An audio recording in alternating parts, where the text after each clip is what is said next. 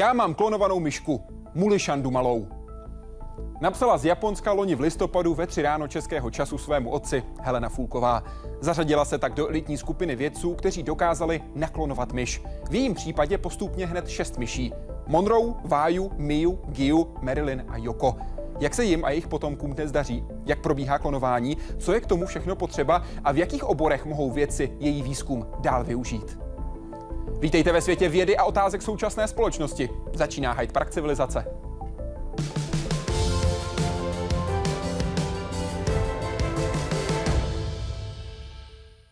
Paní doktorko, vítejte, přeji vám dobrý večer. Dobrý večer, děkuji za pozvání. Moc děkuji, že budete odpovídat na otázky našich diváků, kteří mohou posílat otázky další. www.hydeparkcivilizace.cz To je ta webová stránka, na které najdete všechny cesty pěkně pohromadě. Ptejte se Heleny Fulkové. Špičkovou vědu má Helena Fulková v rodině. Po dědovi i otci, kteří na poli reprodukční biologie dosáhli značných úspěchů. Do širokého povědomí se dostala před rokem. Při pobytu v Japonsku se jí podařilo naklonovat myš. Nejprve jednu, kterou pojmenovala Monroe. Je to ta s černým okem. A tady už odrostla. Bylo to někdy asi ve tři ráno, kdy mi přišla SMS z Japonska. V podstatě uh, bylo to něco neuvěřitelného. A pak přišly další klonované myši. Vždy se dají poznat podle černých očí. A i ty teď mají vlastní potomky. Ačkoliv je myš v laboratořích běžnou a nezbytnou položkou, její klonování je velice obtížné. Třeba v případě skotu se úspěšnost u skutečných expertů pohybuje kolem 15%. U myší to ještě nedávno bylo asi jenom procento. Helena Fulková uspěla hned na poprvé. Ten skutečně vyžaduje excelentní techniku, excelentní mikromanipulaci, to znamená někoho, kdo se umí na tuto metodiku maximálně koncentrovat. Ten počet lidí, co dělají skot, tak ten je svým způsobem hodně velký. Jo. Co dělají myši, tak tam se to pohybuje tak kolem 10-20 na světě teďka v současné době. Po japonském úspěchu s klonováním myší se teď Helena Fulková zaměřila na křečka. A to konkrétně tady, v Ústavu molekulární genetiky Akademie věd. Má mimo jiné za úkol vytvořit geneticky modifikovaného křečka. A to v rámci zkoumání molekulárního mechanismu, který chrání DNA před takzvanými parazitickými sekvencemi v samotné genetické informaci. Myši jsou uh, sice dobrý modelový systém pro savce, ale v některých věcech jsou uh, evolučně hrozně odvozený. Ty myši uh, se velmi liší uh, v řadě věcí od, od lidí a jiných savců a ten křeček se zdá, že by mohl být těm ostatním savcům mnohem bližší model. A to opět ve spolupráci s japonskými kolegy, kteří v oblasti klonování patří ke světové špičce. Ty znalosti vlastně a zkušenosti na tomto absolutně nejcennější. Vlastně ta kvalifikace, kterou člověk získá tím, že to dokáže, tak vlastně uh, získá tu značku, značku kvality a dostane se do velmi malé skupiny vyvolených, kteří takovouhle proceduru dokážou celou zvládnout. Do takové skupiny teď míří i Helena Fulková, a nové znalosti bude potřebovat, protože, jak reprodukční biologové zdůrazňují, i když od slavné ovce doly už uplynulo 20 let, klonování má k rutině stále hodně daleko. Jaroslav Zoula, Česká televize. Pojďme teď společně, prosím, do 14. listopadu roku 2015 do Japonska, když se narodila Monroe. Jak jste na to přišla? Jak jste to zjistila? Uh, samozřejmě, že všichni jsme strašlivě čekali, jestli, jestli teda něco, něco se stane, jestli teda to skutečně vyjde jestli budeme mít to štěstí. A já si vlastně pamatuju, protože eh, na rozdíl tedy od eh, většiny těchto pokusů, tak eh, já jsem měla u těch myší to zařízené vlastně tak, aby měla přirozený porod. Uh, takže skutečně to bylo jako hrozný očekávání, protože my jsme věděli, že samozřejmě ta myš je březí, a já si pamatuju, že ráno jsem tam přišla, že jo, tak člověk jakoby strašně opatrně zvedne víko klece a podívá se a já jsem si říkala, Ježíš Mara je tam. A zase jsem to zaklopila. A pak jsem říkala, tak třeba možná jsem jenom špatně viděla, třeba tam jako jenom mám takový to, že jo, nějaký šálení prostě smyslu. Já jsem se zase oklopila, je tam. Jsem to zase zaklopila. A pak jsem říkala, opravdu je tam. Jo, a pak běžela jsem pro kolegu okamžitě mu to říct, že teda se povedlo a že to tak je. V Japonsku mají neprůhledné klece, neprůhledné schránky hliníkové. Ano. Proto ano. jste se musela dívat několikrát, ale viděla jste tam ale to já jsem tomu oko. nevěřila, nevěřila. Proto, proto jsem se dívala několikrát. A černé oko, když jste viděla a už jste tomu sama uvěřila, tak jste řekla, ano, je to ono, tohle se povedlo, klaplo to, vyšlo to. Přesně tak. Jaká je úspěšnost takovýchhle pokusů? Jak velké procento uspěje? Uh, samozřejmě to záleží u každého druhu je to teda trošku jinak. U myší je to cirka v těch lepších laboratořích 5, 7, 8% Ve vašem případě, když vezmeme všech těch šest myší? Uh, asi 7,6, jak jsem to nakonec počítala.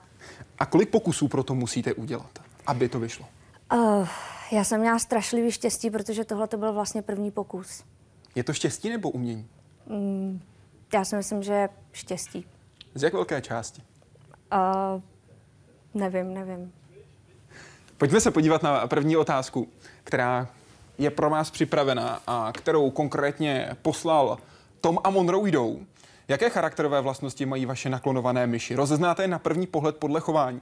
Přeji hodně dalších úspěchů. Uh, samozřejmě uh, charakterové vlastnosti myší je poněkud těžké definovat, protože pravda, tak jako oni moc, moc neinteragují a, a tak nějak si žijou ten svůj myší život. Uh, je na první pohled asi ne. Mají nějaké typické chování, třeba kdy chodí pít, jak se chovají k ostatním a podobně? A, tak samozřejmě ty myši jsou uh, samostatně v klecích, po případě tak nějak po dvou. A, Teď jsem myslel třeba k vědcům v okamžiku, kdy vy k ním přijdete, jestli nějaká myš reaguje na vás jinak, jestli Mondrou na vás reaguje jinak než Marilyn.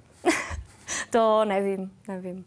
Pojďme projít tím samotným postupem. Jak se klonuje myš? Vezměme to na příkladu Monroe, prosím. Jak celý tenhle proces probíhá? Co je na začátku?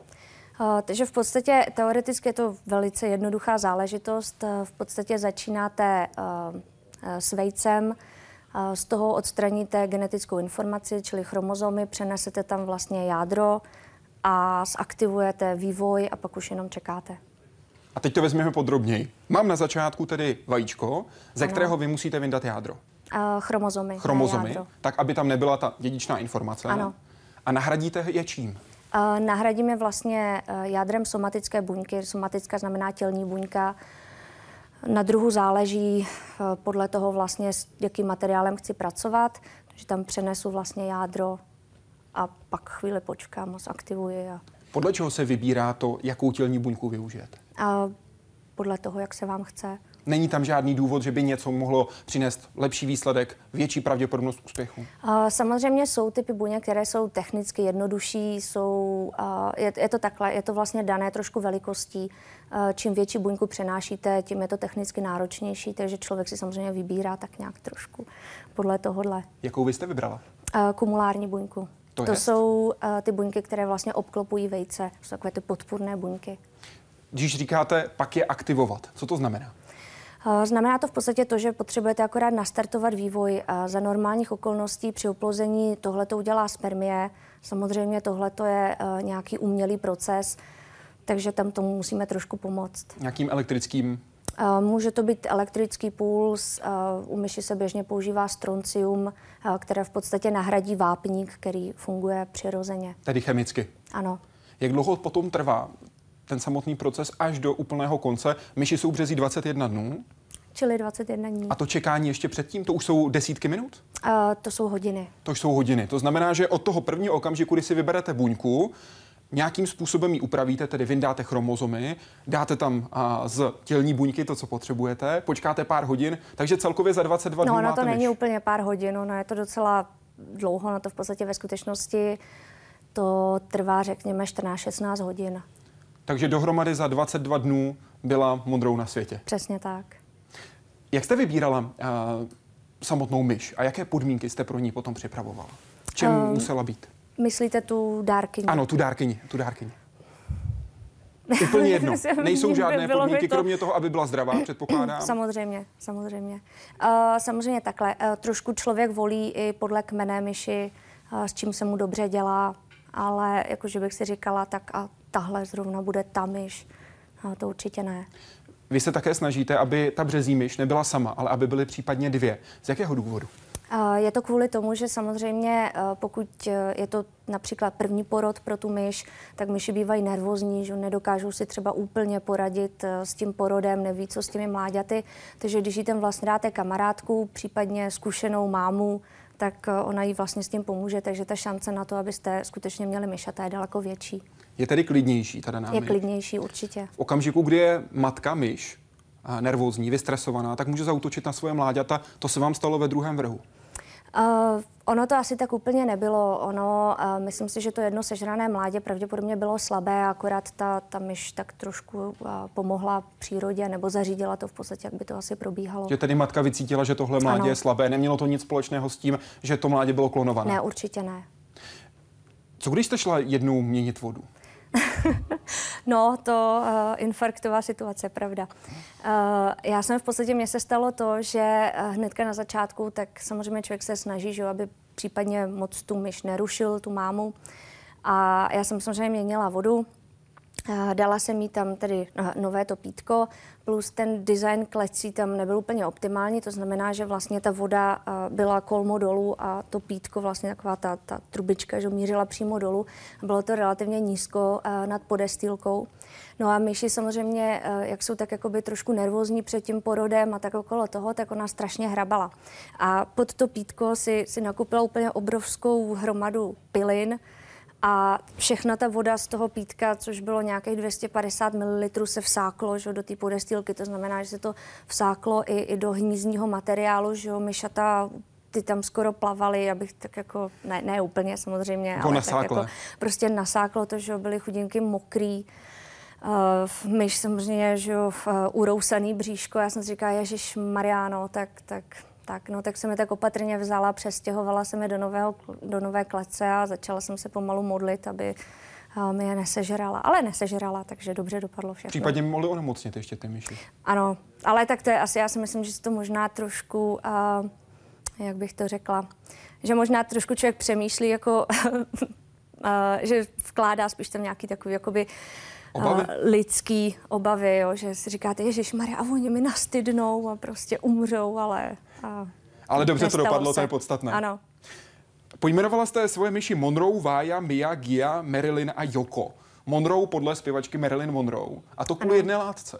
Uh, samozřejmě, bylo to, bylo to kvůli Nembutelu, uh, kterou jsme používali pro anestézii Ví se, že Marilyn Monroe se předávkovala nembutalem, takže to začalo tak trošku jakoby vtípek eh, s kolegou, protože já jsem potřebovala, takhle, já jsem odoperovala vlastně myš, potřebovala jsem na chvíli uh, odběhnout a říká jsem mu, prosím tě, hlídej mi tady, uh, ať, ať, ne, ať neskončí jako Monroe.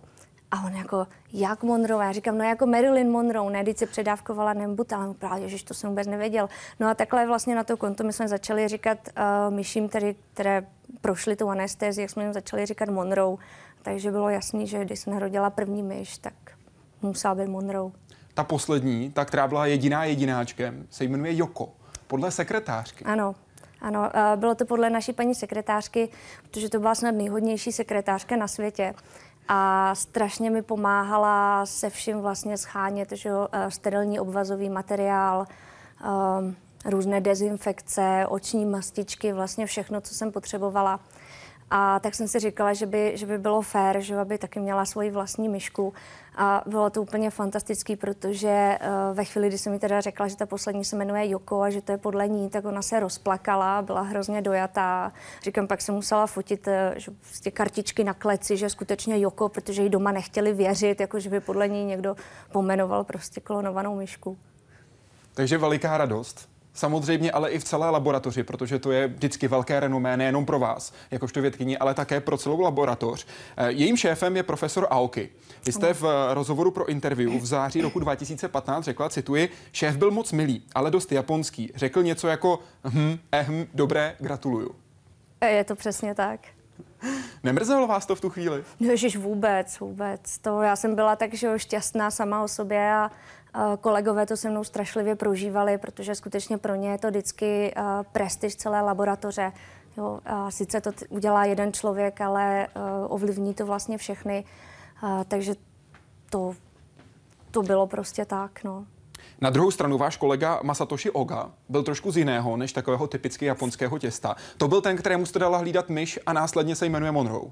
Jasně. Jaký no. byl? Uh, on byl úplně fantastický. Uh, já musím říct, že my jsme si strašně, protože jsme si padli do noty. To bylo prostě úplně jasný. Že, takže vlastně to byly neustále takové jakoby vtípky. On teda mluvil tak anglicky trošku, no, tak nějak japonsky, anglicky. A uh, my jsme vlastně neustále jsme žertovali, že jo, šili jsme do sebe různě, ale byl, byl skvělý. A v podstatě, když jsme potom uh, už se posunuli uh, za narození těch prvních klonovaných myší a začali jsme vlastně sbírat vzorky pro následnou analýzu, tak uh, on byl vlastně ten, který tam se mnou čekal, že do 4 do rána, až uh, vlastně přijde ta chvíle, kdy budeme se sbírat vzorky.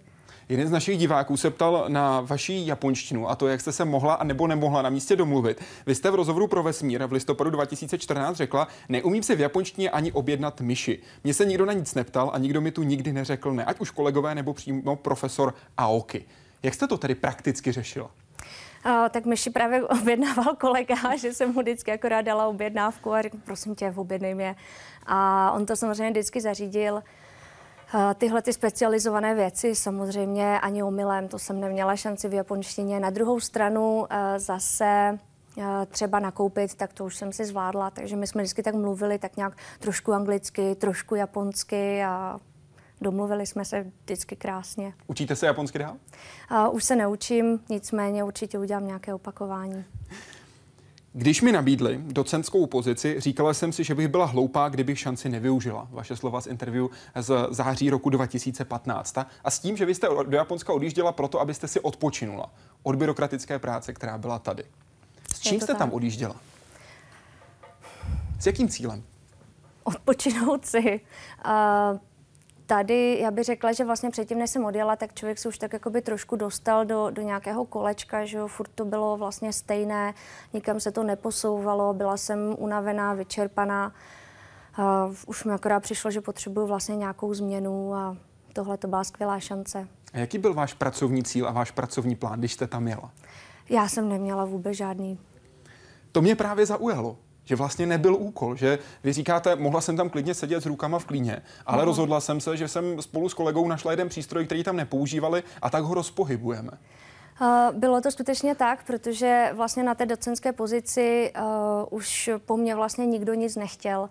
A tak jak když jsem tam přijela, tak samozřejmě šla jsem se pozdravit se šéfem a on tak jako povídá, no víš, hmm, vlastně nemusíš vůbec nic dělat, ale tak já si myslím, že by bylo dobré, kdyby si přece jenom v té laboratoři něco tady zkusila. A tak já jsem si říkala, tak co bych tady přece dělala, že jo, ten rok, tak nebudu tady sedět. A vlastně já jsem do Japonska jela v době, kdy uh, CRISPR-Cas9 systém, který se vlastně používá na přípravu knockout uh, zvířat nebo geneticky modifikovaných zvířat, tak to byla horká novinka. Takže já jsem si říkala, tak fajn, tak zkusíme CRISPR-Cas9, paráda. Jenomže to bylo takové jako neustále vlastně čekání, že něco uděláte, pak čekáte, jestli se vám narodí mláďata, pak zase čekáte, než je můžete zgenotypovat, pak zase čekáte, až budou tak stará, aby, mohli mít, aby mohla mít další mláďata. A tak jsem si říká, tak v mezidobí, tak co, no, tak dobře, tak já se nějak zabavím teda, no. A dopadlo to vlastně takhle. Zabavila jste se narození Monroe? Tak. Vysvětleme prosím rozdíl mezi genetickou modifikací a klonováním. V podstatě ten rozdíl je úplně jednoduchý. Když klonujete, tak je to vlastně tak, abych tak řekla, že s čím začnete, s tím také skončíte. A vlastně ta DNA, kterou používáte, nebo to jádro má vlastně nezměněnou DNA v případě tedy, že, že takhle to vlastně nadizajnujete. Samozřejmě u genetické modifikace měníte sekvenci, můžete že, vyndávat kusy nebo naopak vkládat tam. Takže tohle to jsou takové dvě dost odlišné techniky. A dvě věci, které se také často pletou a jsou si bližší. Přenos jader a klonování. Uh, on v podstatě, uh, přenos jader je vlastně všechno. Je to takový jako obecnější termín, uh, kdežto klonování víceméně trošku se počítá s tím, že, že skončíte s tím živým zvířetem. Max se ptá, jak moc se liší klon od originálu? Přináší klonování nějaká úskalí? Hmm, tak uh, jak moc se liší. Uh, to je trošku těžko říct, protože samozřejmě to záleží. Uh, my v případě, kdy používáme třeba myši, tak uh, samozřejmě my víme, že jsou geneticky shodné. Nějaké složitější rysy, třeba povahové, tak to my moc nejsme schopni posoudit u té myši. Jako je, je, je to vlastně strašně těžké. Na druhou stranu, v případě, kdy třeba byla klonovaná kočka, tak ta výsledná kočka velmi málo vlastně připomínala tu dárkyni jádra. Uh, takže vždycky... Myslíte vzhledem, fyziologicky? Vzhledem, vzhledem. Uh, takže vždycky uh, to, jaký jsme, jak vypadáme, je víceméně dáno eh, dvěma složkami. Jedno je samozřejmě ta genetická část, což je sekvence DNA, to, jaké máme geny. A druhá část je takzvaná epigenetika, což je víceméně systém, který určuje, jaké geny se budou zapínat, vypínat, kdy se budou zapínat, vypínat. Takže uh, klon vlastně nikdy nebude úplně, úplně totožný uh, jako ten originál.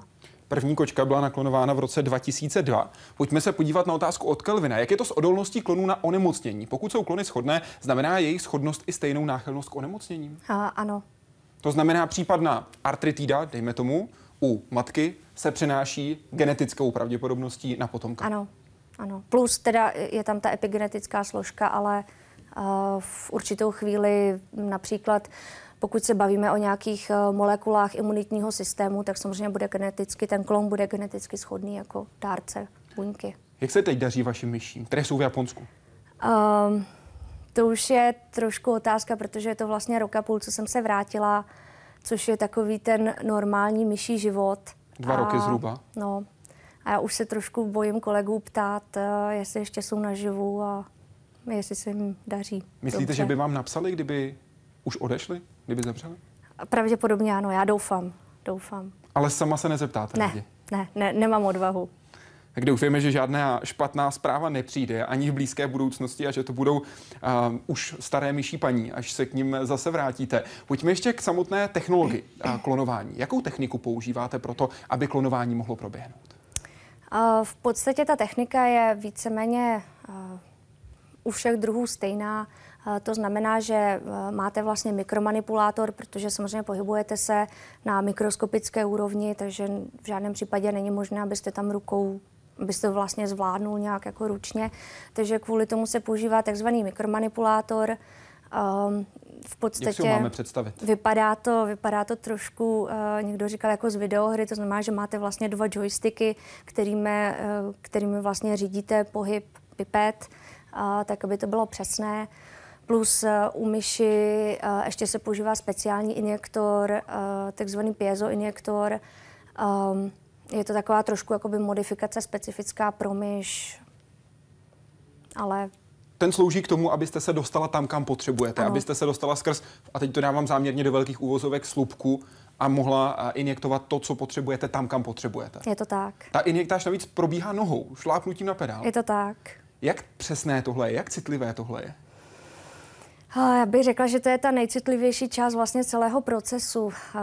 Je to vlastně ta chvíle, kdy, nebo která vlastně rozhoduje o tom, jestli se vám to povede, jestli teda um, vlastně to embryo nebo, nebo dejme tomu ten konstrukt, jestli to přežije nebo ne. A je to na tom to nejtěžší. Díky tomu se dostanete přes cytoplazmatickou membránu, injektujete a pak už probíhá ten proces, jak jste ho popisovala. Jak se to dá trénovat? Jenom tak, že to zkoušíte a zkoušíte a zkoušíte, až jednou to prostě vyjde. Vy sama říkáte, že váš otec je v téhleté skutečně precizní manipulaci stále ještě lepší než vy. Říkám stále ještě. Jak dlouho to bude platit? Uh, já nevím. Uh, my už, se, už, už teď se vlastně dohadujeme, kdo je tedy skutečně lepší. Že jo? Já samozřejmě říkám, že to je on. Uh, on zase říká, že já, takže... Ale já si furt myslím, že to je ona. Helena Fulková pracuje s laboratorními myšmi. Laboratorní myši, jakožto, dalo by se říct, hrdinové výzkumu.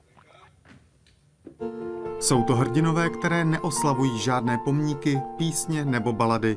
Přesto jich ve jménu vědeckého pokroku umírají na celém světě miliony ročně. Laboratorní myši. Bez nich se vědci neobejdou a pokud mají ve svém poznání postupovat dál, musí to vykupovat životy těchto zvířat. Jsou levné, rychle se rozmnožují a mají téměř identické geny s člověkem.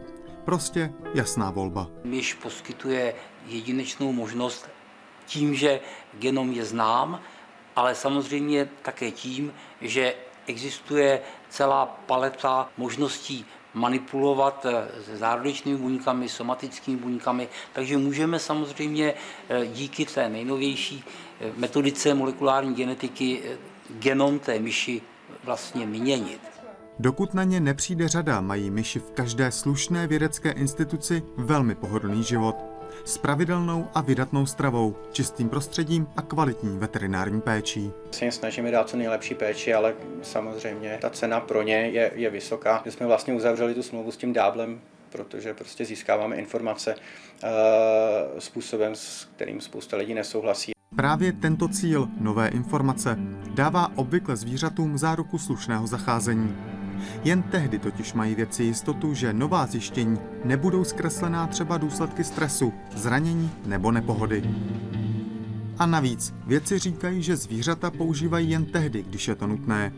A teď je tu i šance, že v budoucnu se část testů bude moct dělat na umělých materiálech, což je cíl třeba těchto britských vědců.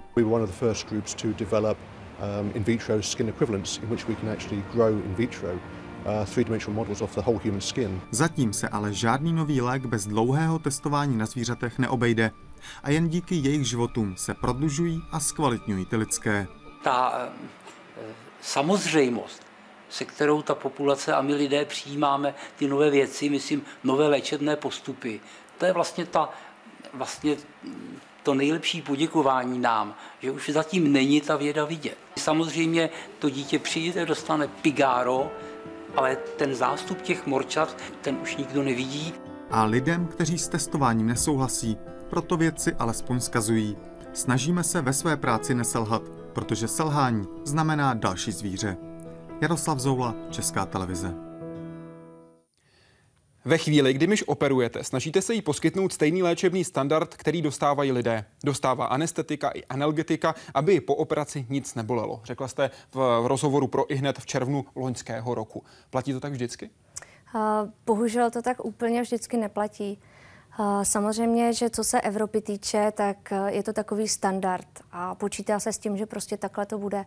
Na druhou stranu zrovna Ázie nemůžu říct, že by byla vyhlášena nějakým výborným zacházením se zvířaty. Když jsem uviděla její zvěřinec, šla jsem do kolen, řekla jste v rozhovoru pro magazín Reportér v březnu 2015. Proč? Je to tak. Zvířata byly ve, ve strašném stavu a samozřejmě nikdo se že nestaral o to, jestli mají podestýlku čistou. Teď já jsem tam přišla, že tam to trošku jako smrdělo. Já jsem si říkala, že Maria, tady asi nepřežiju. Ale um, musím říct, že, že nakonec jako soustavným nátlakem jsme dostali všechno pod kontrolu a, a myslím si, že, že ten vztah ke zvířatům se výrazně zlepšil. V tom zmiňovaném rozhovoru pro magazín Reporter popisujete tři fáze té vzájemné, řekněme, diskuze. No, na to nebyla moc diskuze. Já jsem samozřejmě, první věc, co, co tak jakoby zkoušíte, je, že říkáte si přece, nemůžete ty myši takhle nechat, že jo? Tak člověk trošku apeluje na, na nějaké cítění, že jo? Ale tak všichni jako, hm, no, hm, dobře, máš pravdu, máš pravdu, ale nic se nestalo, že jo? Druhá věc je, že samozřejmě člověk začne být jako trošku zoufalý a tak si říkáte, tak se podívejte, jaký jsou přece rostomilí, že přece nemůžete takhle mít. No, no, no, jsou, jsou, jsou rostomilí. Jo, ale zase se vlastně nic nestalo. A tohle bylo strašlivě frustrující a potom vlastně ta poslední fáze, tak to skončilo, takže jsem se strašlivě naštvala. A um, řekněme, že jsem vyčinila jedné studentce, což se samozřejmě okamžitě rozneslo, že ona teda plakala, což je mi, je mi líto zpětně, ale hold, nedal se nic dělat. Samozřejmě okamžitě se to rozleslo uh, že po celé laborce, no a najednou vlastně všechny klece úplně podestýlka v cajku, že všechno v pořádku, myši nakrmený, že napojený. Jsem si říká, no vydá. Takže takhle na ně člověk musí. Helena Fulková srovnala japonskou laborku do letě. Tak, Šéf si dělal legraci, že na stěnu laboratoře vyvěsí moji fotku, na které se budu tvářit přísně, jako taková myší královna, aby pracovali pod mým dohledem. Tak Helena Fulková nebo myší královna srovnala laborku do latě? Já to, já to beru uh, čistě za mě a já musím říct, že uh, i vlastně tady na, na UMG tak uh, byť tedy naše ošetřovatelky jsou úplně úžasné a všechno je v pořádku, tak ví se o mě, že jsem trošku pedant. Takže uh, vlastně ta moje, moje nejbližší uh, kolegyně, vlastně ošetřovatelka myší, tak tady vždycky říká, tak já si beru dovolenou, tak tady tahle ta kolegyně mě zastoupí a jestli budeš spokojená ty, tak vím, že je všechno v pořádku. Že jste velmi pečlivá a velmi obětavá, můžeme říct, až pokud jde o vaše myši? Uh, Je to tak, je to samozřejmě uh, takhle. Já samozřejmě spolíhám na to, že uh, vždycky tam probíhá nějaká oboustranná komunikace. Uh, pokud se vyskytne nějaký zdravotní problém nebo náznak něčeho, případně stresu, nebo, nebo například uh, myši se nemají občas rádi, takže navzájem. očekávám navzájem. Uh, takže očekávám, že dostanu zprávu, že se tam děje něco uh, nedobrého. To znamená, že okamžitě vyrážím do myšárny, jdu se podívat, co se tam děje. Případně samozřejmě podle stavu, tak okamžitě kontaktuji naše veterináře. Od našich veterinářů očekávám, že se vyjádří a podle toho situaci řešíme. Vy jste v rozhovoru pro interview popisovala, jak se měnil váš vztah k jezení masa. Kam jste se dostala teď v roce 2016? Jem maso. Teď už zase jíte teď maso? Teď už zase, jo. Hmm. Vy jste totiž říkala, pracovat se zvířaty a jíst zvířata, to už bylo trochu moc. Konec uh, citace. Ano, ano, když jsem začínala, tak uh, byla jsem vegetariánka, nejedla jsem maso. Uh, nějak jsem se nemohla vlastně srovnat s tím, že uh, používám zvířata na výzkum, že to je, uh, že vlastně zabijím zvířata kvůli tomu, uh, abych se něco dozvěděla. A ještě vlastně k tomu jíst maso, čili další že, zvířata, abych teda měla co jíst, tak to už mi v té době přišlo nějak moc. A dneska? Uh, já myslím, že už jsem se s tím trošku srovnala. Ale samozřejmě, že, že člověk, eh, pokud nemusí, tak eh, snažíte se tomu vyhnout. Eh, myslím, zabíjení zvířat. Nikomu se to nechce dělat. Je nějaká jiná cesta, reálná? V současné době bohužel ne. Jsou samozřejmě disciplíny vědecké, kde, kde například můžete využívat tkáňové kultury. Na druhou stranu ani tkáňové kultury nejsou tak úplně čisté, abych tak řekla, protože se využívá uh, sérum ke kultivaci. A samozřejmě sérum je, je zase vlastně zvířecí produkt, takže mně to přijde, že v tuhle chvíli je to jenom něco, že svým způsobem trošku jakoby schováte uh, ta zvířata. Ale je, tak jakoby trošku to záleží, záleží na každém, ale je to prostě realita, že i s tkáňovými kulturami uh, tam někde v pozadí jsou zvířata, vlastně, na kterých uh, vy nějakým stylem vlastně stavíte vaše první a poslední brigáda byla, když jste byla na střední škole a měnila jste myším podestýlku. Ti, tak jste se o ně začínala starat. Pak jste se ale začala v té péči, můžeme říct, daleko odborněji vzdělávat ve Spojených státech, a to konkrétně v Jackson Laboratory. Co jste se tam učila? Um, v podstatě Jackson Laboratory je, je takové jakoby nejprestižnější myší centrum uh, na světě. Jako druhý nebo nějaký vlastně alternativa tohodle je japonský Riken. A uh, že skvělé vlastně na tom je, že eh, v Jacksonu nabízejí kurzy, které jsou tedy byť velice drahé, tak eh, naprosto výborné. Takže já jsem postupně prošla různými kurzy vlastně od, řekněme, spravování té myší kolonie, kde probíráte vlastně například diety, probíráte choroby, různé nároky myší, až potom jsem se vlastně dostala k, ke kurzu embryotransfer, kdy přenášíte, kdy přenášíte embrya právě do náhradní matky. A jako poslední mám kurz asistované reprodukce u myši. Jste to v praxi použila? Podstatě ta, ta, ten poslední kurz, ta asistovaná reprodukce, tak eh, víceméně vlastně všechno, co jsme probírali a nějakým stylem vlastně už používám.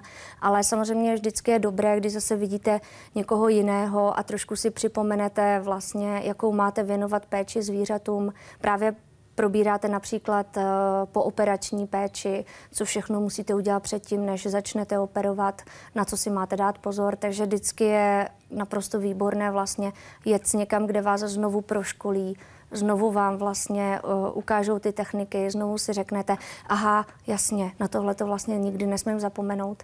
A uh, zrovna jsem tady měla před, uh, včera jsem to měla zahraničního kolegu a vzpomínali jsme uh, na ty kurzy a tam je samozřejmě vždycky jakoby první krok je, že musíte před těmi lektory předvést, že umíte zacházet s myší. A jsme si říkali, že, že vždycky jako člověku tak strašně bije srdce, protože víte, že nad vámi vlastně stojí ty tři lidi a všichni vás sledují, pozorují, protože bez toho, aniž byste tohleto předvedl, tak se, se nemůžete samozřejmě zúčastnit toho kurzu. Takže všichni úplně vystresovaní, že spocený. Tak jde o to například ukázat, že umíte dát injekci na konkrétní místa Je to u tak. dané myši a podobně. Ano. Vy navíc máte trošičku jiný styl manipulace. S danou myší, protože máte menší ruce, než je v tom vědeckém světě, jak je považováno za běžné? Uh... Čím je to jiné, ta manipulace pro vás osobně?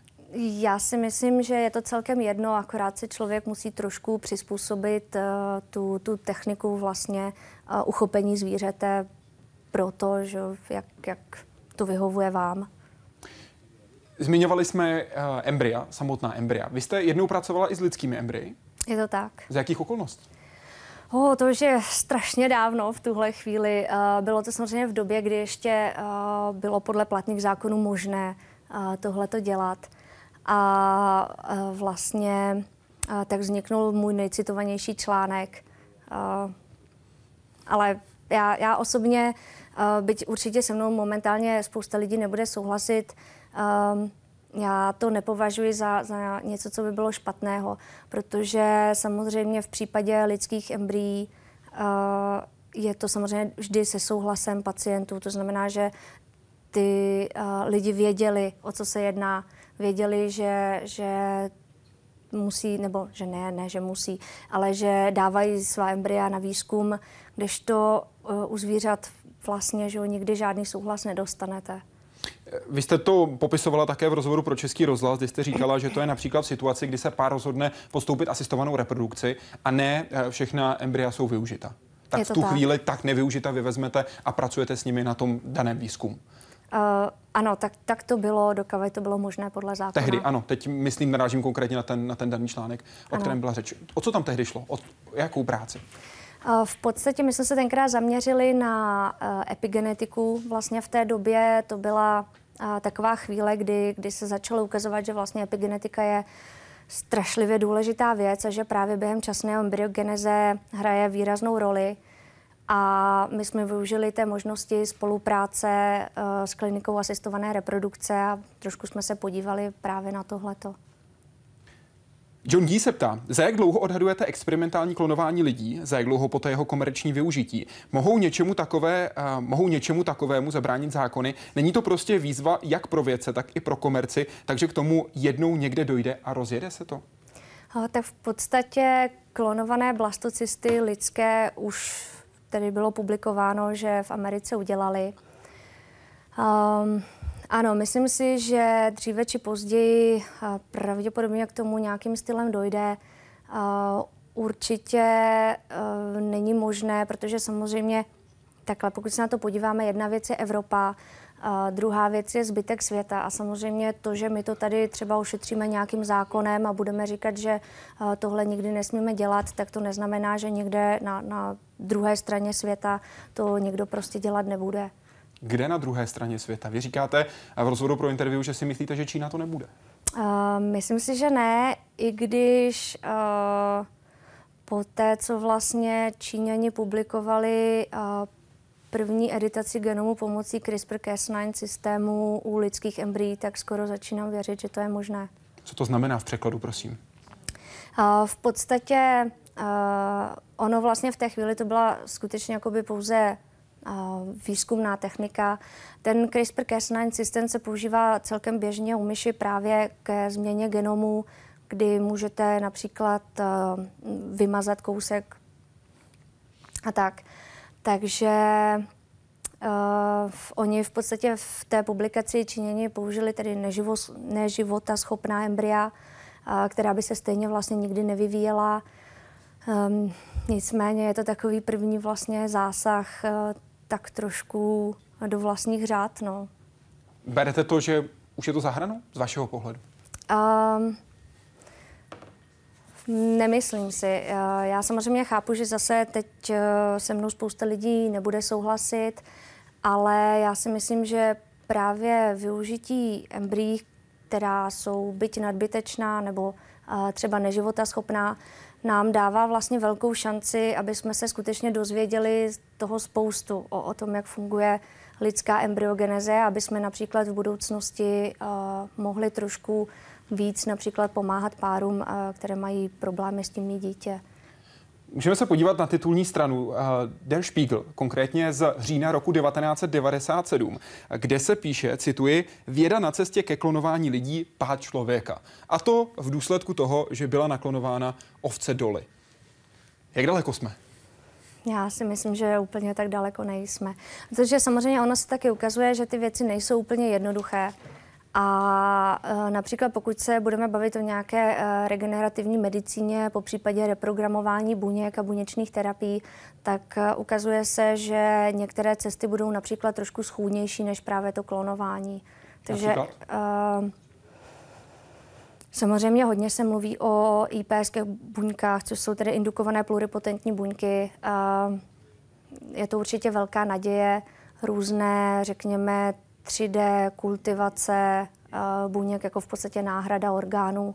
Uh, já si myslím, že tohle je trošku schůdnější uh, cesta momentálně. Indukované pluripotentní buňky, to jsou buňky, které je možné eh, dostat do těla člověka, například z pacientovy kůže. Za jejich práci, respektive práci s ní, díky tomu, že je možné vnést několik genů, je následně možno je zbavit jejich specializace a následně vypěstovat jiné buněčné typy. Za to také byla udělena v roce 2012 eh, Nobelova cena eh, japonskému vědci Shinya Yamakovi. To je čtyři roky zpátky, tři a půl, abych byl úplně přesný. A takto připravené buňky jsou potom geneticky shodné s buňkami příjemce. Myslíte si, že dnes už je to využitelný systém, že už se na něj skutečně můžeme spolehnout a že už je efektivní? Rozhodně ne. Stále je to velmi experimentální metoda. Samozřejmě ukazují se tam různé problémy. Čím víc se na tomto výzkumu pracuje, tak tím víc si uvědomujeme, že jsou tam skutečně vážné problémy. Takže určitě, určitě bude trvat ještě hodně dlouho, než se to dostane do nějakého stavu, kdyby tato technologie byla bezpečná, tím pádem by bylo možné ji vlastně nabídnout do medicíny. Ostatně hodně neznámého je to i v tom samotném začátku, v okamžiku, kdy se bavíme o přeprogramování jádra. To je ten úplný začátek, kdy se mění ten samotný základ, se kterým se následně pracuje, například při klonování. Vy jste v rozhovoru pro Český rozhlas v lednu 2015 řekla, úplně dobře nerozumíme tomu, co se děje ve chvíli, kdy buněčné jádro ztrácí informace o svojí původní identitě. Co je potřeba se dozvědět? Co je v tuhle tu chvíli ta pro vás největší neznáma? Já si myslím, že úplně nejlepší by bylo, kdybychom samozřejmě věděli, co za faktory potřebujeme k tomu, abychom dokázali efektivně právě reprogramovat to jádro, aby ztratilo že, tuhle informaci. A Tedy čím ho přesvědčit? Čím ho přesvědčit, přesně. A, takže my samozřejmě víme, že v případě přenosu jader je to metoda velmi efektivní z tohoto hlediska. Samozřejmě strašně rádi bychom věděli, proč je to tak efektivní a co je vlastně v tom vejci tak speciálního, že tohle to tak pěkně funguje. Honza se ptá, lze při klonování vložit do myšího vajíčka DNA jiného zvířete, třeba křečka? Jak moc jiné zvíře lze použít? Tak eh, tohle to je právě to, o čem se bavila. Když se bavíme o klonování, tak eh, z pravidla nevnášíme žádnou cizorodou DNA, nic nevyndaváme. Pokud se divák ptá na to, jestli lze v podstatě udělat geneticky modifikovanou myš uh, s kusem křeččí DNA, tak to samozřejmě je možné. Co kombinace ovce a muflona? Když zůstane u vás v rodině. To je možné. to, byl, to byla práce vašeho otce konkrétně? Ano. Spolu s jeho japonskými kole, pardon, italskými kolegy se tenhle výzkum podařil. Jak revoluční to v té době bylo? A v té době to byla úplná paráda. To byl vlastně první interspecifický klon a to znamená, že to bylo a, vlastně jakoby první naděje, a, že bude moc, nebo že budeme moct například využít vlastně a, materiál z různých druhů. V případě, že třeba se jedná o ohrožené zvíře, tak samozřejmě nemůžete si dovolit a, um, používat uh, oocity tohoto druhu, protože prostě nemáte tolik. Že, oocity jsou vajíčka? Vejce, ano. ano, ano. Že nemáte jich například tolik, uh, takže tohle to byla vlastně první práce, kdy bylo ukázáno, že lze použít v případě tedy potřeby i, i vejce trošku jiného druhu. Váš další krok. Křeček zlatý. Jak velký krok už jste směrem ke klonovanému křečku zlatému udělal? Uh, já se zatím jenom bojím. Proč? Eh, samozřejmě všichni víme, že křeci jsou nervózní, koušou, a velké zuby mají. Že jsou to bestie kousavé, abych použil vaše slova. Přesně tak. Takže já jsem zatím pouze ve fázi, že se strašlivě bojím. Eh, v rozhovoru pro iHNET uh, se píše, cituji, úspěch ohlásily dvě čínské vědecké skupiny, pokud jde o genetické modely křečka zlatého. Vy jste na to řekla, cituji, upřímně řečeno, nechci vědět, jak k tomu přišli. Čína je drsná. Co to znamená? Je to tak. Je to vlastně o tom, abych se trošku vrátila už k tomu, co jsem říkala, že v Ázii chápou laboratorní zvířata poněkud jinak, než jak jsme na to zvyklí. To znamená, že zkrátka dobře uh, určitě se nezabývají příliš etikou a nějakým šetrným zacházením se zvířaty. Takže nechci vědět, uh, co se tam dělo. Proč křeček? Proč křeček zlatý? Je to vlastně z toho důvodu, že eh, poslední dobu se ukazuje, že myš je vlastně v mnoha ohledech velmi speciální druh a nemusí vlastně odpovídat víceméně žádnému jinému savci.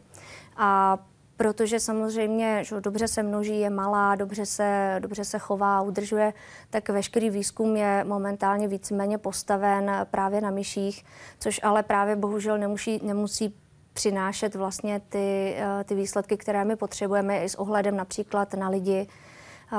Proto se samozřejmě začínají hledat alternativní modely. Čím je myšina? Tak my samozřejmě úplně zas až tak nedokážeme říct, eh, co přesně je tam jinak, ale například některé, některé malé RNA dráhy vypadá, že má trošku jinak než vlastně ostatní savci. Váš další krok povede nejenom tady na ústav v České republice, ale zase zpátky do Japonska. Kdy pojedete? Chtěla bych odjet na podzim, jestli všechno dobře půjde. Na pozvání? Zase na pozvání. Nabídli mi místo vlastně na Rikenu nebo v Rikenu, což je vlastně taková jako velmi, velmi prestižní záležitost. Riken můžeme říct výzkumné centrum, taková pozice mezi výzkumnými centry jako Oxford mezi univerzitami? Um, asi ano, oni v podstatě, jak jsem říkala, jsou, jsou dvě takové velké organizace. Jedno je právě Jackson a druhá organizace je Riken. Takže určitě je to prestižní záležitost. Ta byla založena už v roce 1917, pokud jde o Riken, tehdy jako soukromá instituce, ve které jsou v tuhle chvíli tisíce vědců, které tam mají svoje úkoly. Jaké budou ty vaše úkoly? Pravděpodobně křeček. Uh, takže ale ta bestie kousavá vás případně ta bude bestie kousavá mě bude doprovázet i do Japonska. Zaměřila byste se, předpokládám, tedy na klonování křečka zlatého? Uh, ne, genetickou modifikaci křečka. V jakém směru? Oh, tak to je trošku uh, těžko v tuto chvíli odhadnout. Uh, samozřejmě máme určité plány, ale otázka je, co je samozřejmě reálné Uh, uvidíme samozřejmě taky, co uh, ta daná laboratoř, vlastně co oni si představují, co je by zajímalo, protože myslím si, že jakmile se do toho jednou pustíme, tak uh, určitě oni, takhle, oni mi vyšli velmi vstříc, protože my primárně vlastně toho křečka potřebujeme z hlediska výzkumu, který probíhá tady, ale protože já víceméně nemám žádnou zkušenost a bojím se, tak uh, když jsem tohle to řekla, tak samozřejmě eh, že ten, ten můj budoucí šéf řekl, jistě, jistě, není žádný problém, já jsem s nimi kdysi dělal a uvidíme a když ti to nepůjde, tak to můžeš udělat tady. Ale samozřejmě i zároveň už uh, mi dal nějaké typy na geny, které by zajímaly jeho, uh, takže uvidíme. Co ty geny dělají? Geny jsou samozřejmě důležité pro reprodukci. Teď jsem myslel ty, které, se mu, ty, které by jeho zajímaly. Takže reprodukce. Reprodukce. Tohle zní, že si vybírá Helenu Fulkovou. Výbornou vědkyni, kterou, které on věří, na kterou se spoléhá. Vybral si vás na základě úspěchu s klonováním myší? A to určitě ne, protože právě tohle je laboratoř, kde klonování myší probíhá denodenně. Um, tak tam hezky zapadnete. Já, ano, ano, zapadnu tam. Uh, doufám tedy, že tam zapadnu. A já si myslím, že my se vlastně známe už relativně delší dobu. Samozřejmě on zná moje výzkumy, zná moji práci, takže asi nějak usoudil, že toho křečka zvládnu. No. A skutečně tam zapadnete? Tohle je mezinárodní instituce. Tam pracují věci celého světa. Tam předpokládám, že pro vás jakožto cizinku nebude problém zapadnout. Co i v japonské společnosti? Jak vy jste to prožívali? Jaké vy jste měla s tímhle zkušenosti? Jestli jste byla nebo nebyla přijatá, jestli se objevily nějaké problémy, nebo kromě jazykové bariéry žádné? Já si myslím, že to bylo úplně v pohodě. Oni jsou strašně milí, Japonci jsou úplně fantastický lidi. A rozhodně nemůžu říct, že bych nějak se cítila, že tam nepatřím. Asi samozřejmě jistě blond vlasy, takže na ulici asi bylo jasné, že nejsem zdejší, ale uh, nikdo mi to nedával nikdy najevo. A podmínky, ve kterých tam pracujete? Dobré, řekla bych. Vy jste v rozhovoru pro aktuálně v lednu 2015 řekla, cituji, ženy ve vědě mají, to mají v Japonsku velice těžké. Přirovnala bych to k situaci, která panovala v Čechách zhruba před 15 lety. V čem konkrétně? Teď jde o japonské vědkyně tedy. Je to tak. Samozřejmě pro ně je těžké se prosadit, eh, plus eh, trošku se od žen očekává, že ve chvíli, kdy máte rodinu a máte děti, tak eh, zkrátka dobře opustíte práci, zůstanete doma a budete se věnovat výhradně rodině. Na druhou stranu řekla bych, že mění se to určitě. Eva se na Facebooku ptá, s vašimi zkušenostmi můžete srovnávat, jak si stojí česká věda na mezinárodní scéně, v čem jsou čeští vědci nad průměrem a v čem máme problém? Tak já si myslím, že uh, obecně česká věda je na tom dobře. Uh, samozřejmě jsou tu uh, někteří špičkoví vědci, někteří samozřejmě méně špičkoví, ale tak to v Japonsku samozřejmě taky a v Americe taky.